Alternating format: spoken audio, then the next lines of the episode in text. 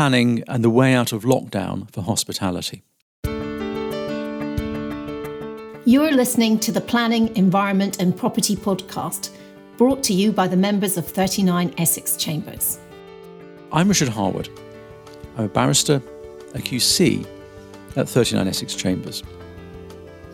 The leisure and hospitality sectors have had a particularly horrible twelve months in the COVID pandemic. In the first lockdown, the economic value generated by accommodation and food services fell by ninety percent. Over sixty percent of accommodation and food businesses have paused trading in the current lockdown. This comes at a huge human cost. one point six million people were furloughed in the sector in the first lockdown. These businesses are presently shut down or operating under severe restrictions. In Chambers, we are pleased to have been able to help the excellent coffee shop, Press Coffee, which is on the ground floor of our building on Chancery Lane, to keep going. Please do drop in and see them if you're nearby. Now, moving out of lockdown will be difficult. Some sectors will be restricted to outdoor activities only for a period, such as hospitality, and even following the end of lockdown, social distancing measures may reduce capacity, particularly indoors. The English weather, as we all know, is capable of being cold and wet, even in spring and summer. Enlarged outdoor areas and greater shelter will assist trade. There's likely to be increased demand for visiting and holidaying in the U K, and attractions and hospitality need to be able to make the best of these opportunities. Concerns about the difficulties in getting temporary shelters and pavement licences were being raised at the, in the press at the end of February, as the Daily Mail talked of sabotaging plans for Alfresco April. On the fifth of March, Robert Jenrick, M P, the Secretary of State for Communities and Local Government, wrote to local authorities about new measures to help the sectors. He also covered these points in an article in The Sun on Sunday that following weekend. Now, in response to COVID, measures were taken in twenty twenty and extended into twenty twenty-one in the Business and Planning Act uh, two thousand twenty, which dealing with street licensing, and also in changes to permitted development rights concerned with takeaway uses, temporary use of land, and some wider use classes. Ministerial statements have encouraged pragmatic decision-making. So the government response in planning legislation and policy to the pandemic has been quick and imaginative. I want to talk about some of those aspects. Firstly, one of the earliest COVID planning responses was to allow a change of use of restaurants, cafes, pubs, wine bars, and other drinking establishments to food takeaways. This was originally to run until the twenty-third of March twenty twenty-one, but the period has been extended to the twenty-third of March twenty twenty-two, and the Minister says he's considering making this right permanent. Such a use does not affect the existing use of the building and land. In this context, takeaway includes hot food takeaway, what used to be known as use class A five, and the provision of hot or cold food that has been prepared for customers for collection or delivery to be consumed, reheated or cooked by the customers off the premises. The Business and Planning Act provides for pavement licences to put removable furniture on part of the highway to sell, serve, or for the consumption of food or drink supplied from or in connection with adjacent premises. So it allows pubs, restaurants and cafes to extend onto adjoining pavements and roads. The licence also amounts to planning permission for the use and stationing of the furniture. The local authority may require a fee of up to one hundred pounds. The licences granted last year were either until the thirtieth of September twenty twenty-one or to a shorter period as stated in the licence. Now, many businesses are having to reapply for licences, and the Minister is asking local authorities not to charge a fee. Uh, secondly, Robert Jenrick has said that he intends to make regulations extending the duration of the licence provisions from the thirtieth of September twenty twenty-one to September twenty twenty-two. Long-established permitted development rights under Part four Class B of the General Permitted Development Order two thousand fifteen authorise the temporary change of use of land for up to twenty-eight days a year. As a response to the pandemic, an additional twenty-eight days are authorised by the new Part four Class B A. Class B A was originally introduced for the remainder of twenty twenty, but it's been extended to authorise twenty-eight days use in the twenty twenty-one calendar year.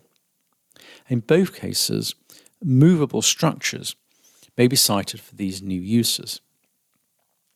There are, though, limitations, including that whilst the temporary uses can include camping and tents, they do not include use as a caravan site. The new right in Class B A allows the change of use of any open land, uh, including land which is within the curtilage of a building, provided it is not a listed building. However, the twenty-eight day period in Class B, the original right, only applies to land which is outside the curtilage of any building.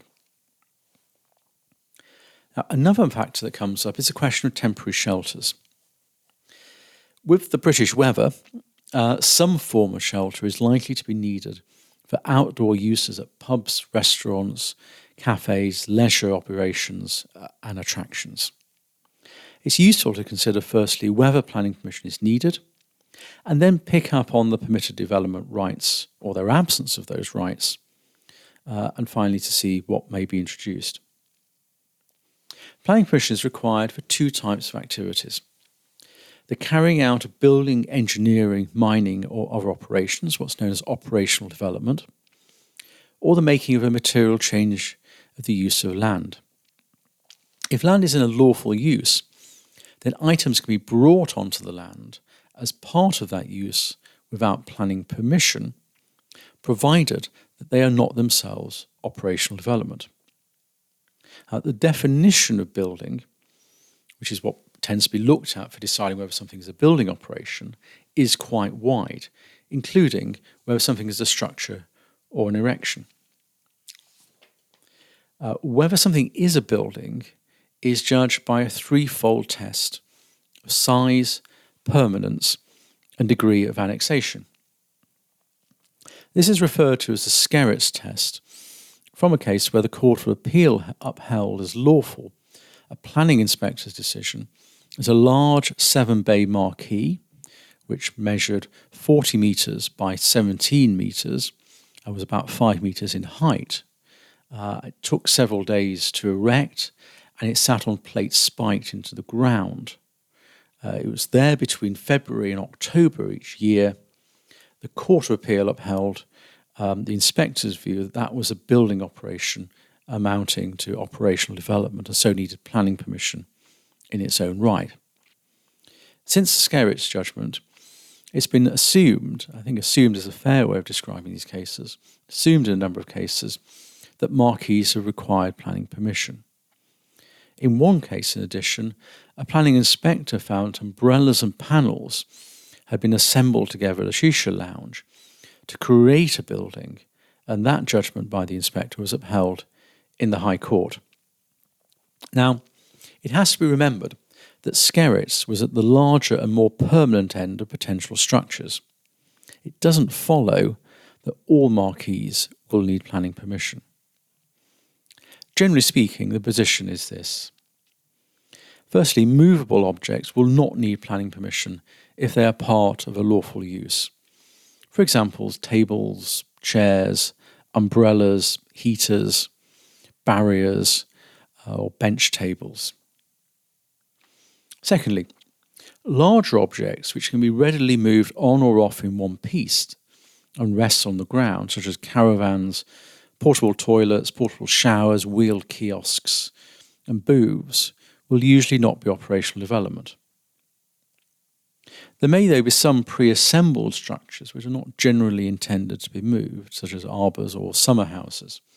It might be that those are sufficiently permanent to be buildings. But thirdly, large items which need assembly on site in a manner similar to the work of a builder may need planning permission. A shelter that's put together by a carpenter is likely to be a building. And the status of marquees and tents will vary. It seems to me that erecting a marquee in a house's garden for a wedding reception uh, would not be the erection of a building. It's simply not going to be up there long enough. However, erecting uh, and keeping a large marquee up for several months might be a building, as was the case in Skerrits. Hospitality uses do not benefit from permitted development rights. So whilst a temporary use of land under Part four Classes B or B A is able to site movable structures such as portable toilets under those permitted development rights, existing uses uh, cannot rely on those. A pub garden or car park would usually be already in the public house use, um, so could not rely on the temporary rights to site movable structures.